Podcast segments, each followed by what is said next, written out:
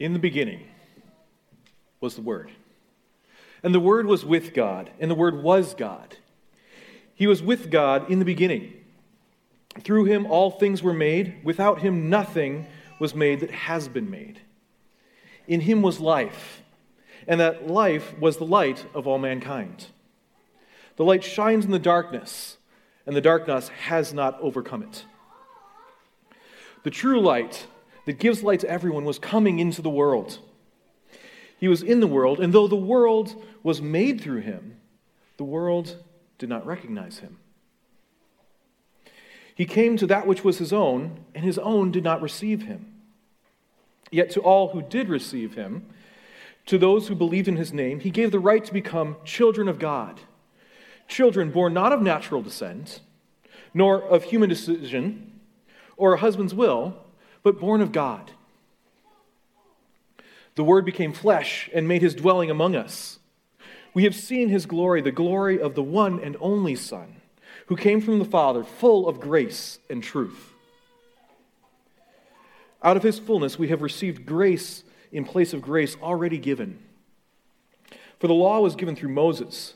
Grace and truth came through Jesus Christ. No one has ever seen God, but the one and only Son, who is himself God, and is in closest relationship with the Father, has made him known. Light. As we gather to celebrate Christmas, light is on display everywhere. From the lights we wrap around our trees, like those you'd see here in this room, to those we hang outside our homes, or to the elaborate light displays that we pack our families into our cars to go and drive to see. Why? Because the light is beautiful. And as we look at lights at Christmas, we can be left with a feeling of warmth and awe. And while we celebrate with light, the reality of our world is that we can't live without it. See, we need light. We need the warmth and the heat and the light that comes from the sun. We need the life that the light gives to the world around us. And we need it to see. Now, I recognize for all of us, this has been a hard year. 2020 has been a year of constant disruptions, changes, at times fear, and much uncertainty. Now, as a result, 2020 has felt like a year filled with darkness. And we want that to change. We want the light. So here's a key question for all of us here tonight.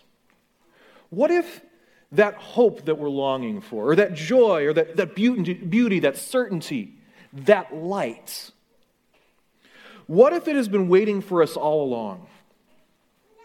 We just haven't noticed it yet, or perhaps paid attention to it recently. See, what if everything we know and experience about light has another purpose? See, what if the light we experience in the world is a concrete, physical example of a greater spiritual reality? See, what if these little lights at Christmas give us a picture of the greater light? The light of the world. And what if we need this light too, to see things clearly, or for life? And in seeing it, we too celebrate, because it's both wonderful and beautiful. See, what if this light is who we've been missing? See, if this is true, if this light is so necessary, there's a really important question that we must ask. Who is this light?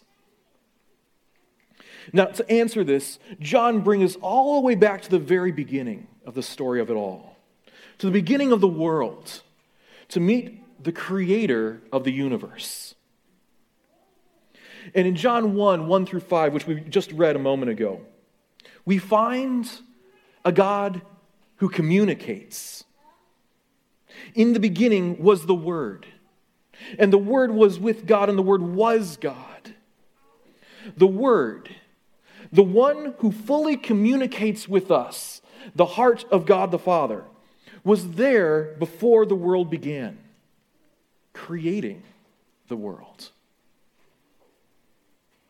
See, and what we hear in these first few verses of John give us dramatic hints about who this God is, which is fully revealed by Jesus as we continue to read on in the book of John. And we discover that this Creator, the Father, Son, Holy Spirit God, which we see, is love. And out of an overflow of that love shared by the Father, Son, and Spirit, God creates the world for us to share in the abundance of that love, in a relationship of love and trust with Jesus. We find in God that this love is a shining and brilliant love, and that the overflowing life and love is communicated and revealed to us by the Son, by Jesus. In Him was life, and that life was the light of all mankind. And just like light gives life, the same is true of Jesus, the light of the world. Yet the story goes on, which leads to Christmas, which we celebrate here tonight. See, God created the world as it should be, a place of joy and overflowing love. And yet, this isn't the world that Jesus enters. See, instead, He enters a world full of brokenness and pain, of conflict and selfishness, a world of darkness. See, this is the world we live in. And in verse 5 of John, we see this reality on display. We see Jesus, the light, shines in the darkness, and the darkness has not overcome it. So the question is, what happened? Why do we have a world of darkness? And here's the blunt reality of it all. We rejected the light. We rejected God Himself. See, Adam and Eve, the first of humanity, and the ones who were all like by nature of being their descendants, they bought into the lie of Satan that God, He's not really good. See, we bought into the lie that He's withholding good from you. You can't trust Him. You should have the right to decide for yourself what is right and what is fair and what is best. And so Adam and Eve is an outward action that revealed the deeper sin issue that had happened in their hearts. Adam and Eve took the fruit in the Garden of Eden that God had told them not to eat, and they did. And they replaced loving and trusting God with loving and trusting themselves. And in doing so, they rejected the one who loved them best. They rejected the light. They claimed the right for themselves to play God, deciding what is right and fair and best for themselves, and turned their love inward on themselves. In that moment, sin entered the world, and their relationship with God and even their relationship with each other was shattered. No longer would they love others freely and selflessly because they didn't want to. And as a result, they ran from God and they ran from each other, looking to themselves to make their life work. See, this is the power of sin in us. See, this is our world, a world that has rejected loving and trusting God and replaced it with loving and trusting ourselves. It's a world of deep-rooted selfishness and self-centered love. And this is why our world is the way it is, filled with hurts and pain and broken relationships. We are a world so lost in self-centered love and selfishness that we cannot save ourselves. It is a world of darkness. But yet, the story doesn't end there. See, the true light, the God who loves us, even though we rejected him, he pursues us and is born into the world. Jesus is born. God in the flesh.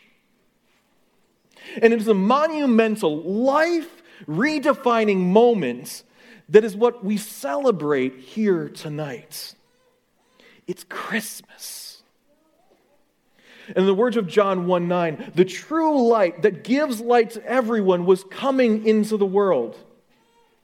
And so at Christmas, we celebrate with light to honor and remember the true light, Jesus, who was born of a virgin and who came into the world out of love to save us from our own sinfulness. Now, as we read in Luke 2, this moment, it looks different than what we would expect. And we see this moment being celebrated by angels, singing and praising God because the light has come into the world. And again, we celebrate that tonight. And as we close our time later tonight, we will sing Silent Night.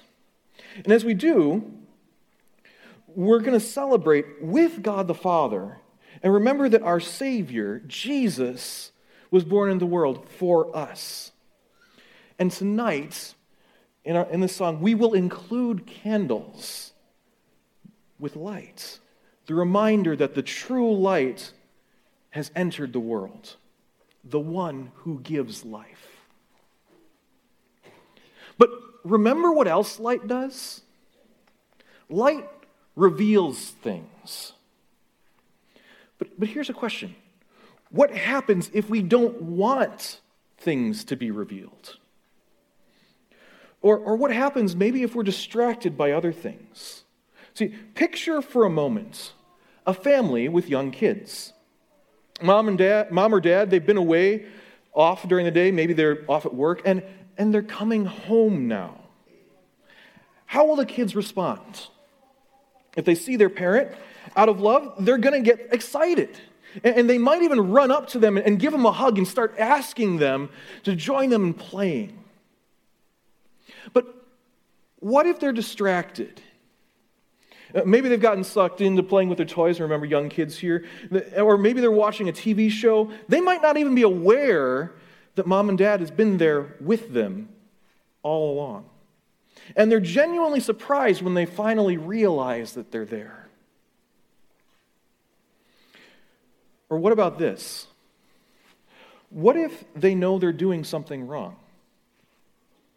See, the last thing that they would want is for their parent to walk into the house or into their room at that moment, because when they do, the young kid knows that they'll be caught. And they were enjoying what they were doing. See, the true light, Jesus, came into the world. And just like that picture of a parent coming home, the world responds. It says this, he was in the world, and the world was made through him, but the world did not recognize him. He came to that which was his own, but his own did not receive him. Jesus enters the world. And the same response that Adam and Eve had when God pursued them in the garden after sin had entered the world, it happens again. We ran away. Why? John 3:19-21 reveals that we run because we love the darkness or because we're afraid to run to the light. See, we don't want to give up playing God in our life. We still want that right to decide what's right and fair for ourselves. We want to be the God of our lives. But the question is, where has running from the light of the world, the one who is life, where has that gotten us? Now, here's the great news. We don't have to run away.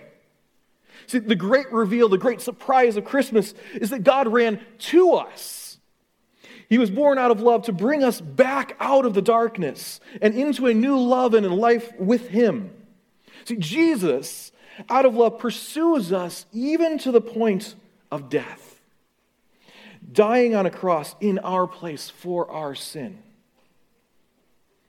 And if we respond to Him, if we give up the right to play God in our life, and we give that to Jesus, God offers us in Jesus the love, the hope, the joy, the certainty that we've been searching for. Now, this offer of hope and joy, it's not a promise that we're going to have an easy life. It's not a promise that we won't catch a virus. And it's not an offer that we won't still have issues in our life, where there is still some deep-rooted selfishness, that sin nature at work in us. That's still normal. But what it is, what this promise is so much better.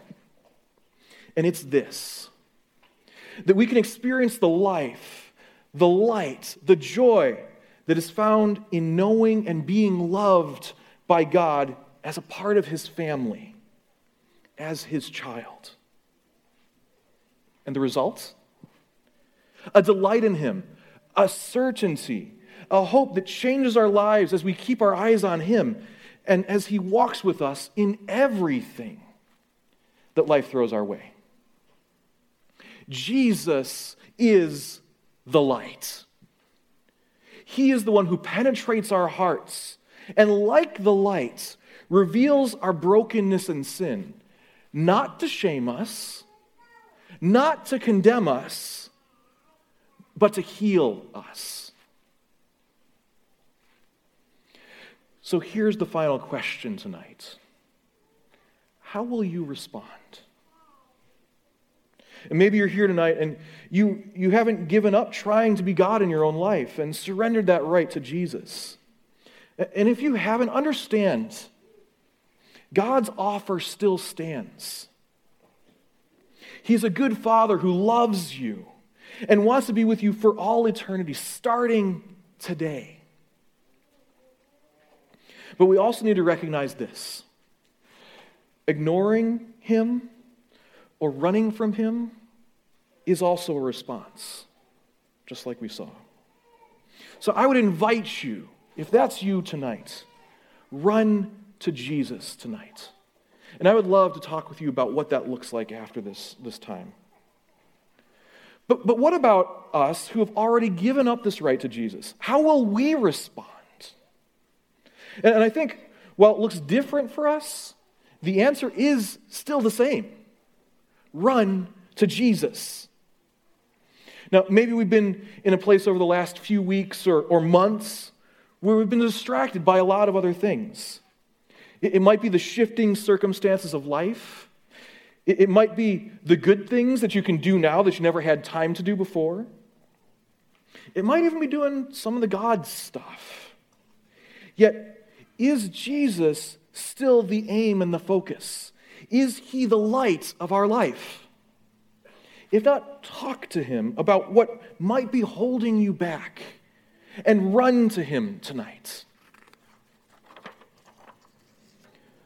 But maybe you're in a different place. Maybe He is your center focus right now. Now, in a moment, we're going to end our time with more singing. And I invite you, if this is you, respond like the angels of Luke 2. Let's delight in the light of the world tonight. And I invite here the worship team to come forward. And let's sing from the heart. Let's worship Him as we head into our own Christmas celebrations tonight. Let Jesus' life and light shine through us in our actions, our attitudes, and even our motives this Christmas. Now, in our second song in this set tonight, we're going to end by singing Silent Night. And I would ask you, as you are here, we have a candlelight service for this one, for that last song. And remember the light, which is Jesus. As we sing, let's rejoice because of the goodness and the love of God, as we remember Jesus being born into the world. Let's sing.